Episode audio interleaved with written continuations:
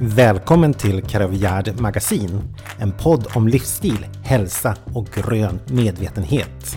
Vi pratar entreprenörskap, willpower, drömmar och om att ta sig själv på allvar. Vi som poddar är syskonen Anna-Lena Wiklund Rippert och Johan Wiklund. Vi har grundat det ekologiska hudvårds- och skönhetsmärket c/o Gerd. Varmt välkomna ska ni vara till vårat poddavsnitt nummer 6. Hur står det till uppe i Jokkmokk, Anna-Lena? Ja, direkt rapport från Jokkmokk och Jokkmokksvädret. Som alla kanske vet om, så laddar vi ju här för fullt inför Jokkmokks vintermarknad som startar nästa vecka. Så att vi håller andan, lagom kallt vill vi ha, men inte så kallt som det har varit senaste veckan. Vi uppmätte, det kallaste vi har haft hemma hos mig, det var 35 minusgrader. Jag hörde att de hade haft 48 minusgrader mellan Jokkmokk och Porjus. Ja, det är lite heavy mätte. Ja, men man hoppas ju åtminstone att marknadsbesökarna som kommer långt ifrån kanske kan få en liten köldknäpp. För det är ju en speciell känsla att uppleva 35 grader och kallare. Det är väldigt, väldigt kallt. Och då om någon gång så borde ju faktiskt alla människor, och då menar jag verkligen alla, ha en 24/7 skinbalm. Den här vattenfria som vi har på sina kinder. Ja, alltså det är helt otroligt. Men åter till Jokkmokks vintermarknad, för det är ju en sån där häftig grej att man kan nästan inte förstå känslan som är. Jag tror i Sverige så den känslan de som levde och kommer ihåg millennieskiftet. Det var ju typ samma känsla att den här stora wahoo, nu händer det någonting riktigt speciellt. Det har vi varje år. Det har vi varje år. Och det blir ju för jokkmokkarna så blir Jokkmokks vintermarknad, det är nästan det riktiga nyåret. Absolut. Därför att här blir det, här ser vi det här, vi kan nästan kalla det paradigmskiftet från det totala mörkret till att ljuset börjar åter. Jag brukar känna mig lite grann som Muminfamiljen faktiskt. Det känns som att man har gått omkring och sovit ett tag och så börjar ljuset komma tillbaka. Och det gör det verkligen där vid vintermarknaden. Sen är det bara det att då är det ju lite olika sådana här saker som händer. Vi ser, men det ska förberedas, marknadsplatsen ska skottas upp. Det är väldigt mycket traktorer i farten. Det är en viss stämning och energi i luften. Det är förväntan. Så att marknaden är en fantastiskt evenemang på det sättet. Absolut. Och ska man bara kort nämna den, så är det 430:e gången. Bara det. 430:e gången som den går av stapeln. Och jag menar, så den har ju pågått ett tag, kan man ju lugnt säga. Så att det sjunger i backen. Men och jag menar, det är ju samma som vi. Jag känner, nu har vi hållit på att preppa för marknaden i snart 2 veckor. Och det är också så här otroligt roligt. För att på skönhetsfabriken så det som har blivit kul, tycker vi, det är att vi har blivit en destination, någon som man gärna kommer att besöka när man kommer till Jokkmokk, och det är vi jättestolta för. Så i år så har vi tagit det ett litet steg längre, tycker vi, så nu får vi se hur det går. Och det vi har gjort, det är att vi sätter upp en lavvo. Och vad är då en lavvo? Jag tror mer att om man tänker sig en kåta, då vet de flesta vad man menar. Och det är ju inte den lilla kåtan, Anna-Lena, som vi smockar upp på våran gård. Nej, det ska ju vara rejält när man jobbar. Eller hur? Ja, men det blir en ganska stor kåta, så vi kommer sätta upp så det rymmer 22 personer. Och så sen, för det kan ju bli väldigt, väldigt kallt. Men i den här kåtan så kommer vi köra någonting som vi kallar kaffeceremoni. Och för oss så, om än jag nu inte dricker kaffe, så naturligtvis måste vi ta te också. Mm. Men genom alla år så har vi ju suttit runt den här elden och pratat och druckit kaffe. Ja, och då ska det ju naturligtvis vara kokkaffe om det ska vara på riktigt. Ja, så är det ju.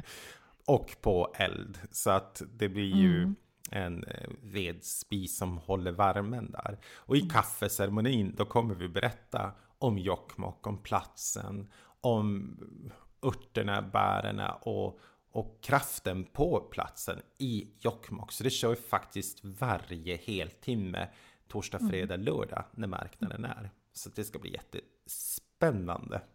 Det ska bli kul med marknaden.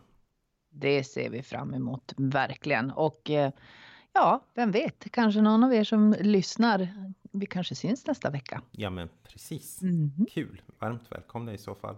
Ja. Har din vecka varit bra annars, Anna-Lena, sen sist? Min vecka har varit faktiskt väldigt bra. Det har den varit.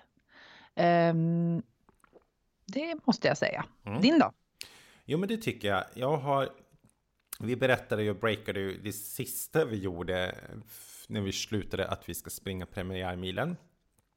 Nu är det 9 veckor kvar till premiärmilen här i Stockholm. No pressure. No pressure. Ja, men jag har sprungit 4 träningsrunder och jag känner det går lättare och lättare för varje gång jag får ut och springer. Vi fick vinter här i Stockholm också, så att jag måste vara på gymmet. Men det känns jättekul. Ja, tyvärr. Där måste jag väl säga min träningsiver stoppade totalt i och med att i helgen låg jag hemma och var förkyld. Så att då blev det ingen träning, men då har jag tränat in my mind, om du förstår. Jag förstår, men det viktiga är ju... Men jag är påt. Du är påt, ja, men det är bara upp på hästen igen. Ja då. Sen tänkte jag bara helt kort irritationsgrejer. Har du någon irritationsgrej som du har hittat i flödet? Ja, alltså, jo, det kan man väl lugnt säga. Det är i och för sig ingen nyhet för oss i våran bransch. Men det var så himla kul, för jag hade ett jättespännande möte igår med en ny återförsäljare som kommer att börja alldeles snart med oss. Och hon hade verkligen blivit... håll på giftbanta. Och så hade hon kommit i kontakt med PFAS-ämnen. Och det är någonting som jag tror inte de allra flesta kanske inte känner till, PFAS-ämnen som finns i ganska många kosmetiska produkter. Det man känner till och kanske känner igen, det är att man har hört att brandskum är inte bra. För att man kör, när man kör brandskum och kör skumsläckning på bilar och alltihop och sådär. Och så har man då kanske råkat svara bredvid någon vattentäkt. Och så går det ut i vattnet och det är inte nedbrytbart, så att det blir, inte bra. Och PFAS, det är ju en förkortning för högfluorerade ämnen, per- och polyfluorerande alkylsubstanser. Och varför man använder det, så är det ju... Man använder det till exempel som ytbehandling i kläder, skor och stekpannor. Men sen naturligt jäkla vis, om man ska säga så då, så dunkar man ju ner det i kosmetika också. Och med syfte utav att det ska vara vattenavstötande, att det ska ge ett fint litet skimmer på huden och att man tycker det finns massa olika bra saker. Och grejen är att man kan inte riktigt säga att man vet att det är en negativ effekt. Men det man vet när man då har studerat på djur, det är att det kan ge leverskador, att det är ett lagrande. Alltså det blir lagrat i kroppen. Får man i sig någonting sånt här, så försvinner det inte. Usch. Ja. Och det... Läskigt. Hur ska man veta om man har PFAS-ämnen i sin produkt? Eller, man vänder ju på flaskan och ibland så kan det faktiskt stå samlingsnamnet PFAS, alltså PFAS. Mm. Men sen så är det ofta jättekrångliga namn som C19, C915, ammonium C616, PTFE, polytefum och polytef. Och så sen så finns det en rad massa andra, till exempel polyforinol som är också ganska vanligt förekommande. Så det kan man ju kika om man vill undvika det här PFAS-ämnet. Ja, det var ju inte sådär... Det var lite hurvigt. Ja, men det är lite småhurvigt. Det behöver man... Det jag har tittat på, jag tänkte bara helt kort nämna det, så tycker jag vi går vidare till positiva saker. Det är, i veckan har man ju pratat om ogräsbekämpningsmedlet glyfosat. Där har man hittat alltså rester av det i frukostflingor, knäckebröd, linser, röda linser, kikärtor och olika livsmedel så. Och jag blev helt bestört först när jag hörde. Alltså glyfosat har man ju hört talas om. Och jag tror till och med att man använder det på ett annat sätt i Sverige. Här är det i slut. Ja, jag vet inte varför man sätter i det i slutfasen tydligen av odlingsprocessen på något sätt. Det är utomlands, så det är väl därför det blir högre halter. Så jag äter jättemycket kikärtor och linser och hela den här biten. Så att jag blev helt bestört.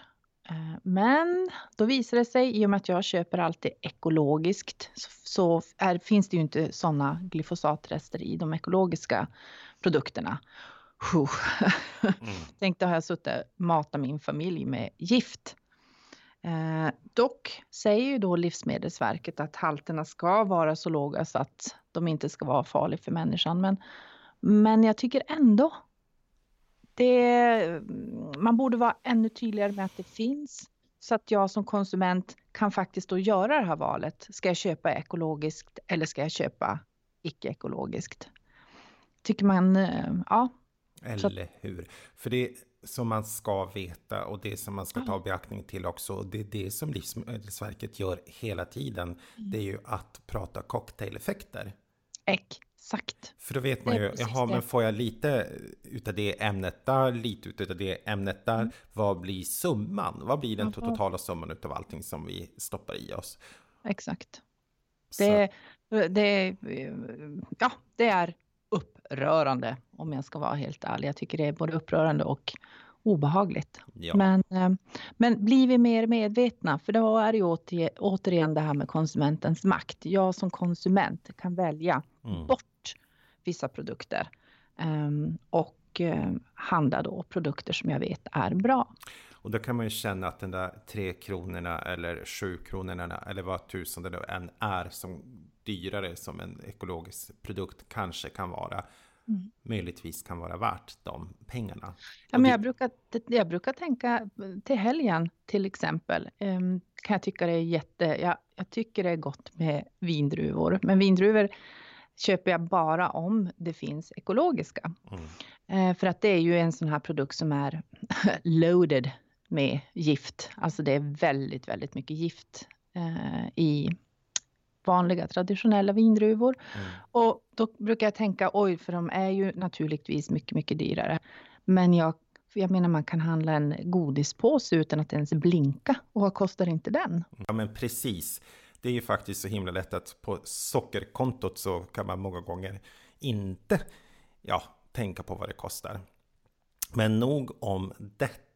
En annan otroligt rolig sak som hände i veckan, det var att vi gick ut och berättade om vårt samarbete med Jörvens slott, som är ett helt fantastiskt boutiquehotell här i Stockholm.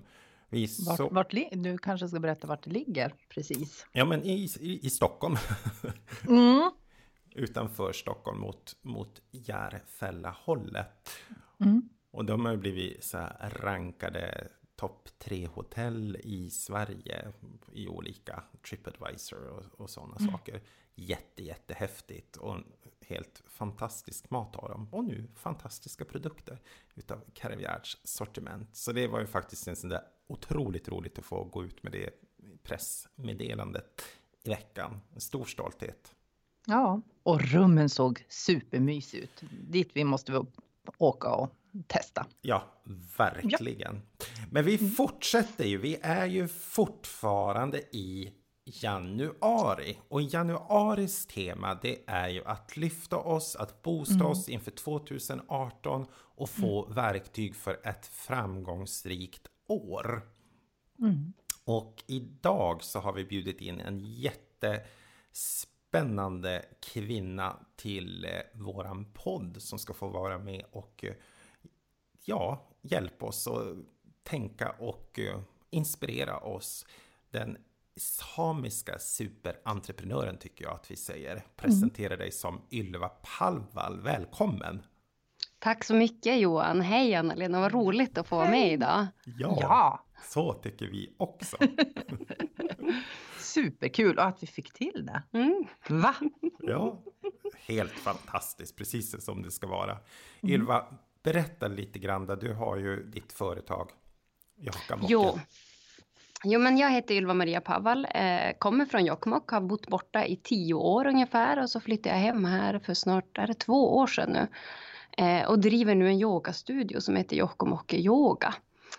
Så jag jobbar med yoga, massage och så har jag kurser i skrivande och läkande skrivande.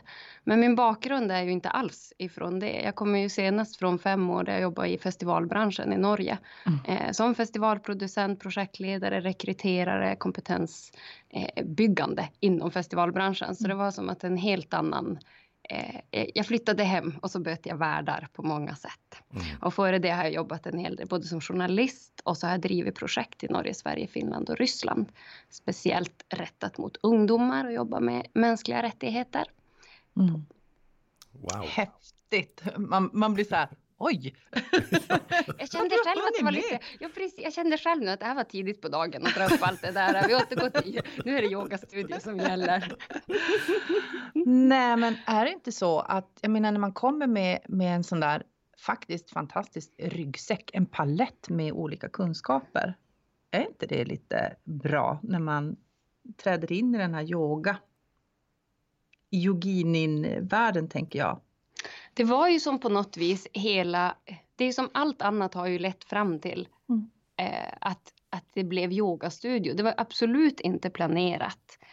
Jag har ju själv yogat mycket och länge men jag tänkte inte att det skulle vara min grej att vara yogalärare. Jag tänkte absolut inte att jag skulle ägna mig till heltid åt att hjälpa och ta hand om andra människor. Nej. Jag hade så himla kul med dem. Stora festivalproduktionerna och trodde väl att det var där jag skulle stanna kvar och jobba med spännande projekt med mycket människor, stora grupper, explosiva grejer, applåder och mycket sånt. Så på något vis så jag trodde ju verkligen inte det, men så hände ju livet. Och på något vis så blev det som att men alla vägar visade mot att nu var det dags att skala ner. Nu var det dags att närma sig någonting. Inte stå på avstånd och beskåda som man gör när man kollar på en konsert. Eller gå på en festival. Utan istället närma sig, gå in i grupper, jobba tätt in på människor. Och jobba mycket mer på djupet. Hur hittade du yogan då? Hur kom den in i ditt liv? Ja, det var inte alls ett eget val. Jag avskydde yoga. Jag testade det på gymnasiet. Vi skulle stå på huvudet. Det är jag ju livrädd för. Har fortfarande inte vågat stå på huvudet efter många år. Och jag tyckte inte om att vara ensam och tyst. Jag tyckte inte om att vara stilla. Hade väldigt mycket oro i kroppen. Och bestämde mig för att yoga är ingenting för mig. Precis som jag ju hör väldigt många säga till mig nu. När jag jobbar med yoga dagligen. Men så... bodde jag hos min kusin som är yogalärare. Jag var hos henne i några veckor. Och hon sa att nu är det bara att du sätter igång. 10 gånger ska du yoga innan du säger vad du tycker om det. Och det här kändes ju hårt. Så vi yogade 10 dagar, tog hon med mig på olika klasser. Jag fick testa alla möjliga sorter. Och om du har yogat 10 gånger så vet du antagligen att det räcker för att göra en stor förändring i livet. Så efter 10 yogadagar så var jag beredd på att fortsätta med det här. Trots att jag hade verkande muskler, trots att jag plötsligt hade insett hur stel jag var, trots att det tog en massa tid och var ganska tråkigt, så var jag som ändå beredd på att fortsätta. Och det här var ju, jag var väl kanske 20 år, så det är väl 13 år sedan nu som jag hade den första, att okej, det här är det. Och sen fortsatte jag, gick ett halvårs yogakurs och sen har jag yoga hemma mest av allt. Mm. Så att jag har inte varit så mycket och gått klass. Jag har inte riktigt bott eller levt ett sånt liv att jag har kunnat göra en sak varje vecka. Utan jag har gjort väldigt mycket samma grundrörelser hemma. Min kusin skrev upp åt mig solhälsningarna på några lappar. Och de där höll jag på att traggla i säkert 2 år. Mm. Så att jag har som låtit det ta tid. Yogan har kommit motvilligt och smygande men stadigt in i mitt liv. Underbart. Men sen så tog det ju riktning mot Kundalini yoga. Det var den första yogaformen faktiskt. Det var det. Ja, det var Kundalini yoga som jag gick min första yogakurs i. Och Kundalini yoga enligt Yogi Bajan är ju en ganska speciell yogaform. Så att om du någonsin har sett vitklädda människor med turban som leder yogaklasser, då är det mest troligt Kundalini yoga. Det är kraftfull yogaform, innehåller både att göra olika positioner och rörelser. Det innehåller mantrasång, innehåller meditation, handrörelser, andningsövningar. Det är som ett komplett program som ska genomföras. Så ett yogapass kan vara 3 minuter eller så kan det vara 2 timmar. Det finns en enorm variation i det. Och för mig var Kundalini yoga ett hemma i yogavärlden. Det finns massa olika yogaformer. Det går att nörda ner sig på alla möjliga och hitta exakt det som passar in i ens liv eller det man drömmer om eller det man känner för just då. Och Kundalini-yogan för mig passade inte in någonstans. Det var knöligt och jobbigt och besvärligt. Det var utmanande. Det var provocerande. Och jag blev lugn av det. Jag blev skärpt av det. Jag kunde hitta ett fokus och en trygghet genom Kundalini-yogan. Så att det var, för mig var det som ett slit. Och det har fortsatt vara ett slit på väldigt många sätt. Men det ger också utdelning. Det ger verkligen utdelning efter det jobbet som jag har lagt ner i det. Så att Kundalini-yogan var den första formen som jag hittade till. Och när jag började utbilda mig till lärare, då var det också Kundalini-yoga som jag började lära ut först av allt. För att, just därför att jag tänker att varför ska jag börja med något som ger mindre resultat för folk? Om jag kan gå rätt på det som jag märker ger mest. Sen har ju det utvecklats. Nu leder jag ju fler yogaklasser och inte bara Kundalini-yoga. Men det är som mitt hemma i yogan. Det är grunden. Ja, men jag måste få säga, för att jag har ju alltid, eller alltså den yogan jag håller på med och är absolut inte avancerad på något sätt. Eller jag är inte avancerad. Alltså det är ju vanlig hatha-yoga. Men tack vare dig så har jag ju börjat kika på Kundalini-yoga. Och jag måste ju säga, den är provocerande. Den är besvärlig, men den är otroligt spännande. Men varför är det provocerande? Det måste ni berätta. Ja, men, kära du, jag bara säger som en verkligen novis på området. Helt plötsligt så kan man i ett pass så sitter man ner. Man sitter bara hela passet och rör hela överkroppen och armar, och egentligen så shakar man loss. Det är helt otroligt. Och man blir både i det där, så blir du både glad och fnissig. Men man kan också bli sur och arg. Alltså du upplever ju alla känslor. Sen kan det vara ett pass som vi har gjort. Ja, men helt plötsligt så här, det är världens nästan aerobicspass. Man hoppar och kör hjärnet, alltså så att man tror man ska dö dagen efter för att man har sån träningsvärk. Alltså det är väldigt olika. Tittar jag på dig. Ja, och just det här med provocerande, att det återkommer som ett ord. Jag kan ofta uppleva det när jag gör min egen yoga, och jag vet att många andra också kan stöta på det.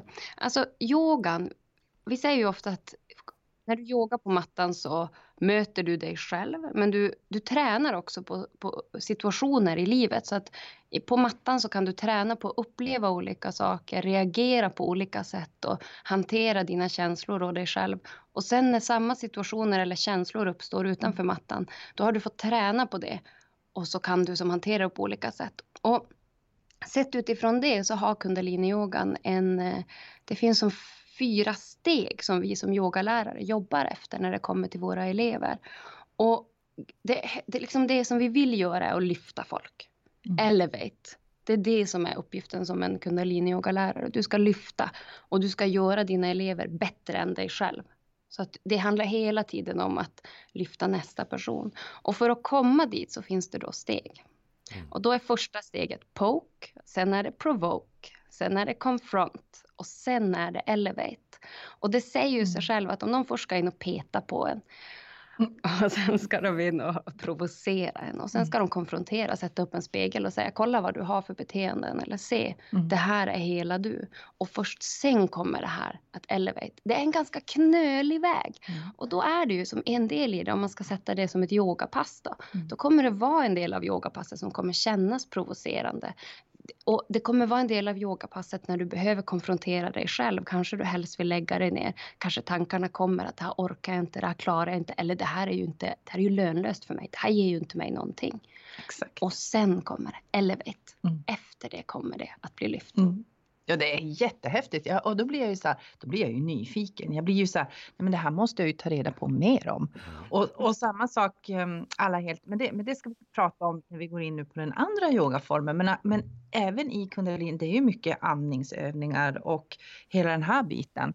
Som jag verkligen, verkligen måste säga till alla människor, det är amazing.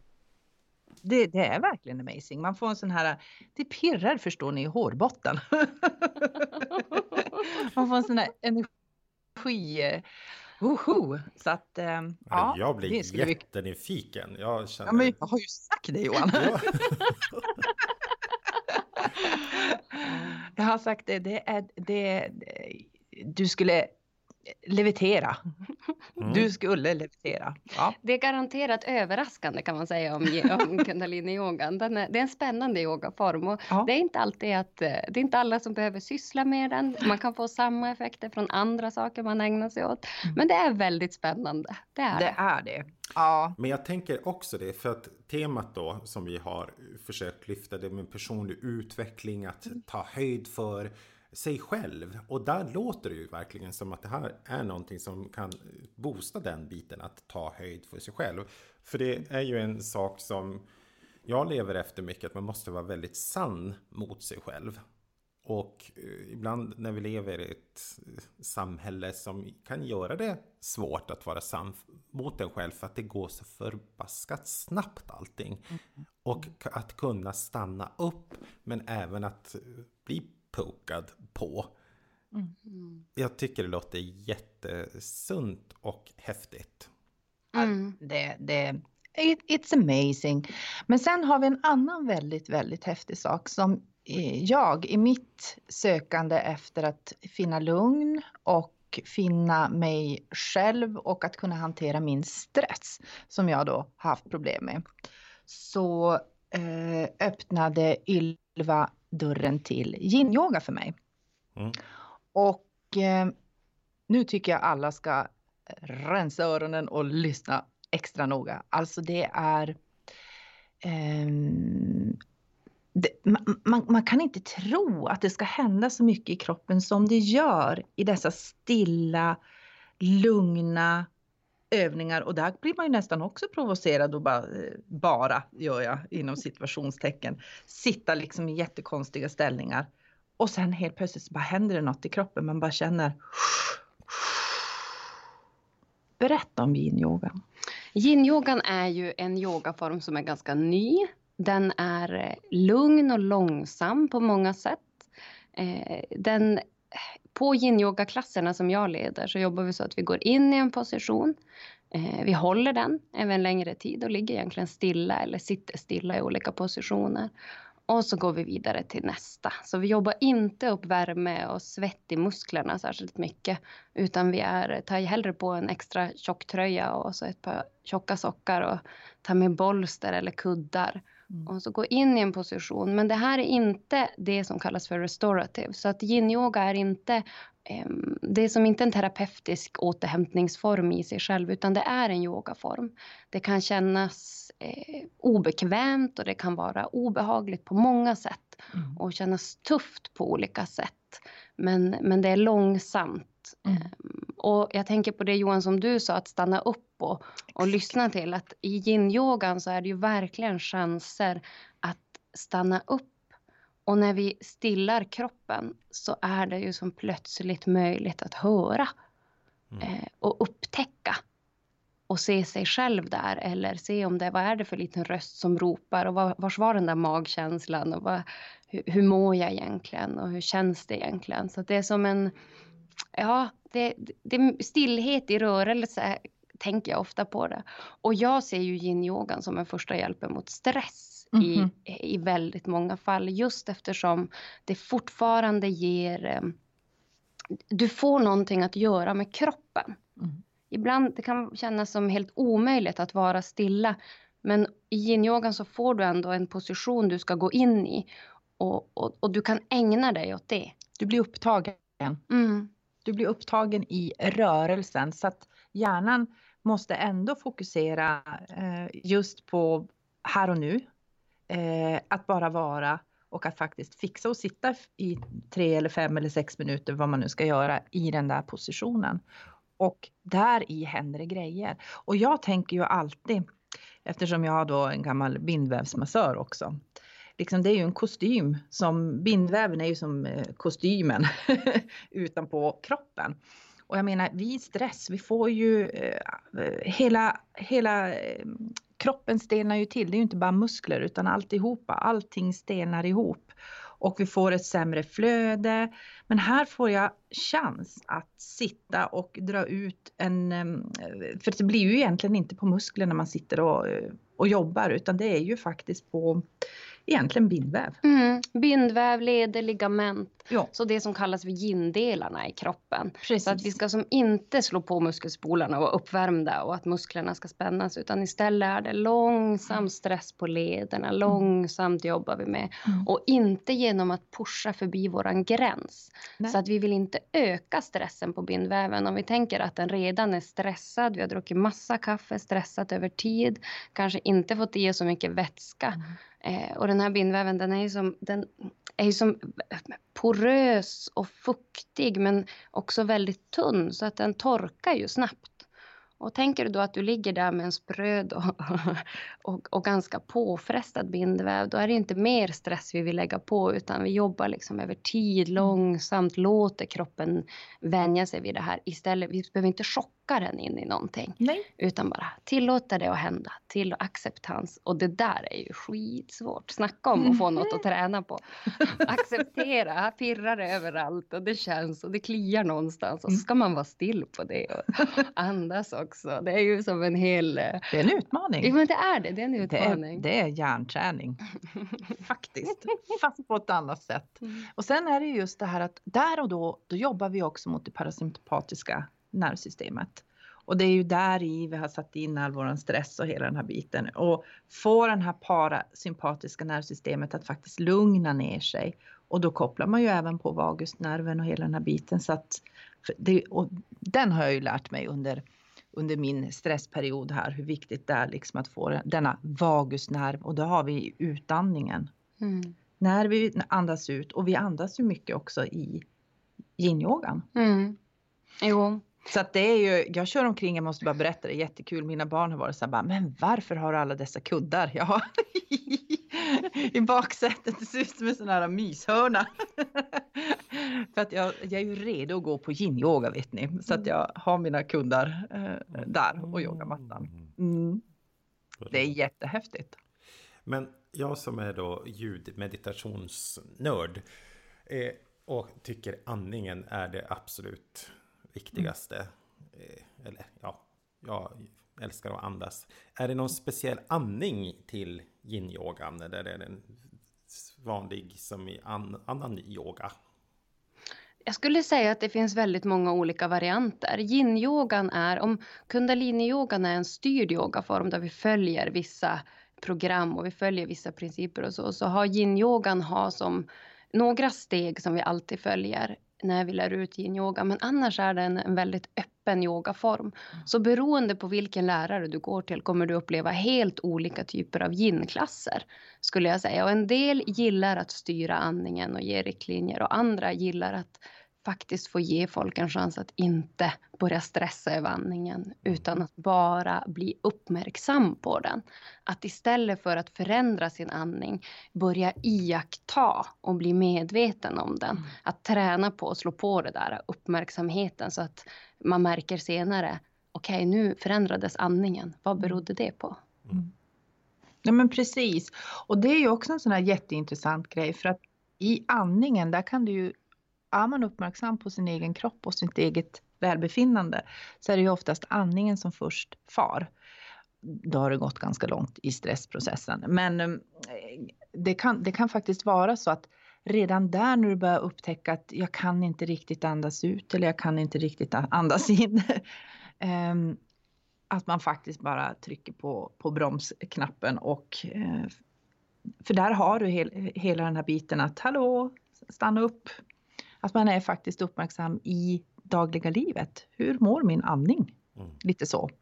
Och sen om man ska komma tillbaka till det här med acceptans och yin-yogan. Så vi är ju ofta snabba, i alla fall jag är ofta snabb med att sätta etiketter. Utvärdera fort och liksom gruppera någonting. Ja, det här var bra eller dåligt. Det här var jobbigt eller lätt. Det här var något eller så. Men att genom att iaktta. Och att istället för att förändra och förbättra, speciellt om man är en person som är van vid att slåss, liksom, gå till action, göra förändring, förbättra situationer och göra det bättre. Ibland så kommer det vara så att det inte är allt som ska förändras. Och då behöver vi acceptera. Och genom att träna på att iaktta istället för att förändra andetaget. Det kan vara som en chans att istället för att sätta de här kraven på sig själv. Att nu måste jag leverera. Ja, men faktiskt bara konstatera. Nu går andetaget i halsen. Det kommer inte längre ner. Det går ingenstans. Det är okej. Det är perfekt som det är. Just nu är inte mitt uppdrag att säga bra eller dåligt. Jag ska inte leverera på andningen heller just nu. Jag ska bara iaktta, acceptera att just nu är det så. Och sen är det ju i yin-yogan så att positionerna tar ju slut. Vi rör oss vidare, så vi vet om det är i 1 minut eller 3 minuter eller 11 minuter.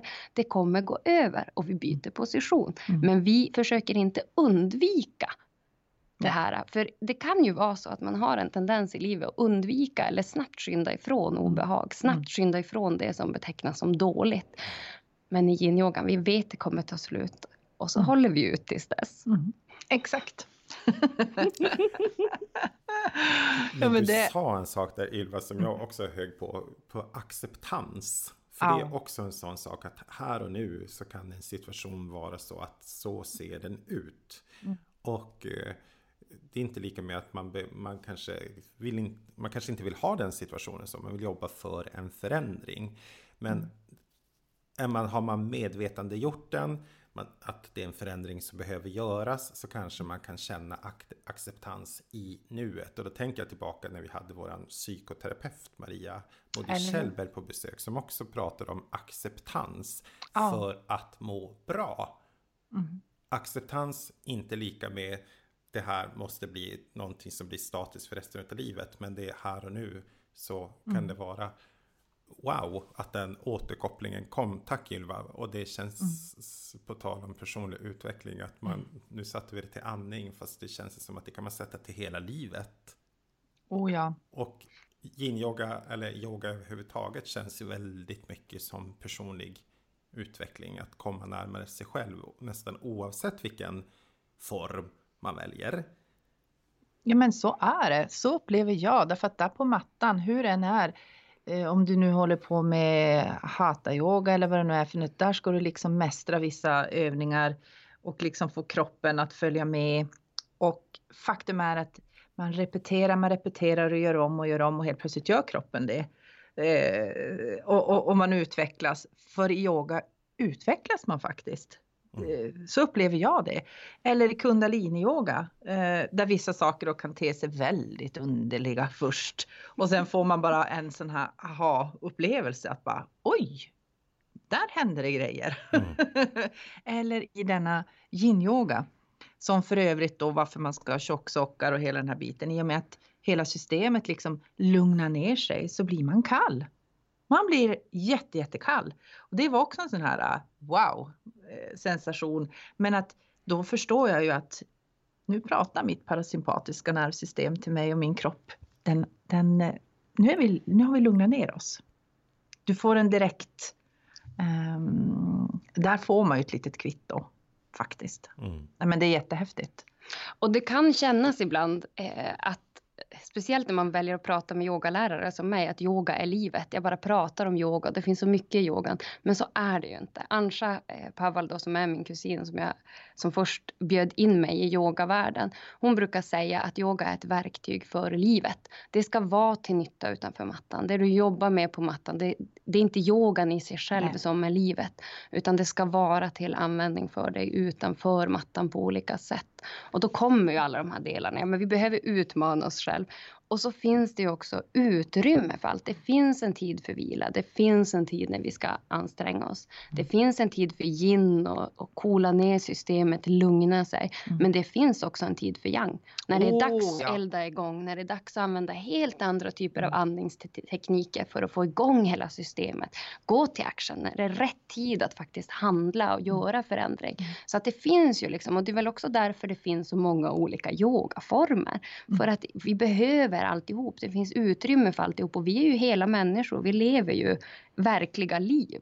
Precis. Det finns ju inte... Yin är ju någonting som är kanske lugnare, coolt i relation till någonting annat. Mm. Så att om... Jag lever ett aktivt liv. Mycket stress, mycket som händer, mycket kaffe, mycket stimulans på olika nivåer. Ja, men då är det ju tid för yin för mig. Precis. Men om det är så att jag lever i en yinnig värld på väldigt många sätt. Ja, då kanske det jag behöver uppsöka på mattan är yang för att få upp den här energin, jobba igång den. Men så är det här som jag kan uppleva väldigt ofta när jag går in i yin-yogan. Det är att det är så ovant att slå ner på takten. Att det kan kännas som att någonting är väldigt fel. Och det här vill jag inte vara med om igen. Att jag kan nästan bli, fast en yin-yoga kan kännas skönt när jag gör det. Det kan kännas skönt efter jag har gjort det. Så är det som att jag kan bli lite fundersam efteråt. Är det verkligen hälsosamt att känna alla de här känslorna? Det är som att, kan det verkligen vara så här? För att i alla fall för mig så är det största delen av mitt liv, förutom just yin-yogan, är väldigt yang. Mm-hmm. Mycket action, mycket fart. Och när jag började med yin-yogan själv så var det ju så att jag hade börjat med MMA. Och så ringde jag till kusinen då. Jag har börjat med kampsport, det här är skitkul. Jag började med submission wrestling som en teknisk form av brottning. Väldigt intensivt, otroligt påfrestande för musklerna och väldigt roligt. Jo men sa hon, vad kul, visst gillar du också? Ja, lägger på och så går jag tillbaka till mina aktiva grejer. Och så fortsatte det sådär. Och varje gång vi pratade om det och Anna så var hon sådär, ja men visst gillar du också? Jättebra att du har börjat med kickboxing och jättebra att du har börjat med thaiboxning och jättebra att du nu går all in på det här MMA som ju är mixed martial arts, en väldigt explosiv kampsportsform, full kontakt.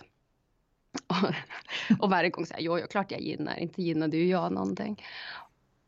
Och det var där, någonstans innan jag insåg att om jag ska hålla på med någonting som har så mycket fart och som är så explosivt och påfrestande, så yang på alla plan, då behöver jag också se till att få riktigt kvalitativ yin. Jag behöver yin-yogan om jag ska kunna fortsätta träna på den nivån.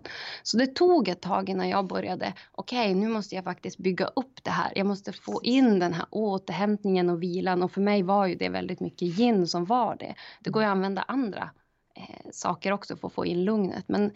Och för mig går det hand i hand. Och ibland så är det folk som skrattar och kallar yin-yoga för tant-yoga, säger de. Här kommer vi med våra kuddar och här ligger vi och myser och sådär. Och då skrattar jag ännu mer och tänker, eller hur, tant-yoga, det är MMA:n som har lett in mig på yinen. Eller hur? Ja. Jo, men det där är lite häftigt, för att det har jag också hört folk säga liksom, att men herregud, det ser ut som att alla bara ligger och sover. Det kan ju inte vara någonting. Och man bara, men då har du inte provat det här, va? Eller hur? För det är ju samma sak. Alltså att jag tror, precis, och det är väldigt viktigt att du säger just det här när du har fart. Alltså när du har den här energin och man har massor med, det kan ju vara i livet, i jobbet, i träningen och så vidare och så vidare. För det behöver vi också. Men just det här att få balansen. Alltså balansen, och den hittar jag när jag får gå och göra yin-yoga. Och sen att det är också en sån här smart grej, första hjälpen om man känner att man är uppe i superspeed. Då kan jag ju göra hemma vissa övningar, vilket jag gör nästan varje kväll innan jag ska sova. Tycker det är jättebra. Roligt, för jag menar Anna-Lena, du har verkligen tyckt om det här och pratat om det. Och vi har inte hunnit utveckla det. Jag ska helt ärligt säga att jag visste inte yin och yang vad det betydde. Nu förstår jag att det är lite lugn och lite mer intensiv. Så, och det känns ju som en entreprenörs vardag, många andras vardag också. Men är ju många gånger ganska fartfylld. Väldigt mycket yang. Enormt mycket yang. Och det är just det här också, att det är ju det jag tror, att ska du kreera och skapa, då det spelar ingen roll vad man håller på med, men just i det här att när man är mycket, det är mycket fart, mycket skapande, mycket så, du måste ju stanna upp för att få tid för återhämtning, för att också ska landa alla de här idéerna och grejerna som man jobbar med. Det måste landa i kroppen och det måste landa i energin. Och då behöver man den här återhämtningen, tror jag. Jag tror det också. Faktiskt. Fantastiskt, hörrni. Tiden går så fort när man har så trevligt. Och Ylva, jag och Anna-Lena trendspanade förra poddavsnittet. Och då var en av de stora trenderna att, som man spås bli ännu större 2018, att träna online. Och det har jag för mig minsann att man kan göra med dig. Kan man det? Jo, jag kör online yogakurser och då är det Kundalini yoga som vi håller på med. En timmas klasser, och vi sätter igång en ny kurs nu i februari. Ha, kolla vad roligt. Men om man känner bara wow, den här Ylva skulle jag vilja prata med. Kan man göra det på något sätt som lyssnare? Kan man få komma i kontakt med dig? Jo, jättegärna. Jokkmokk Yoga heter mitt företag. Finns på Facebook och på Instagram. Jokkmokk Yoga kan du också söka på, så kommer det komma upp. Och sen så har jag en hemsida som heter ylvapavall.com. Och där bloggar jag också och skriver lite grann om liknande saker vi har pratat om här. Om en hel del annat och ganska mycket om kampsport. Fantastiskt. Du är så inspirerande. Tack så jättemycket för att du kom till oss och delade med dig. Väldigt roligt att ha varit med. Ja, och super. Ha en fantastisk marknad också, får vi önska dig. Tack.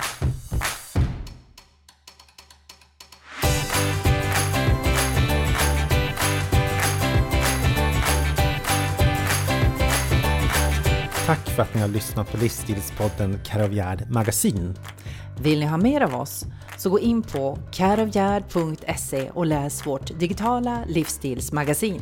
Ni möter oss och andra influencers som Sveriges örtdrottning Queen Bee Lisen Sundgren, den samiska entreprenören Victoria Harnes och en massa andra spännande personligheter. Har ni några frågor och funderingar? Tveka inte att kontakta oss på johan@c/ogerd.se eller anna-lena@c/ogerd.se. Livsstilspodden c/o Gerd Magasin släpps varje fredag 15:00. Vi hörs!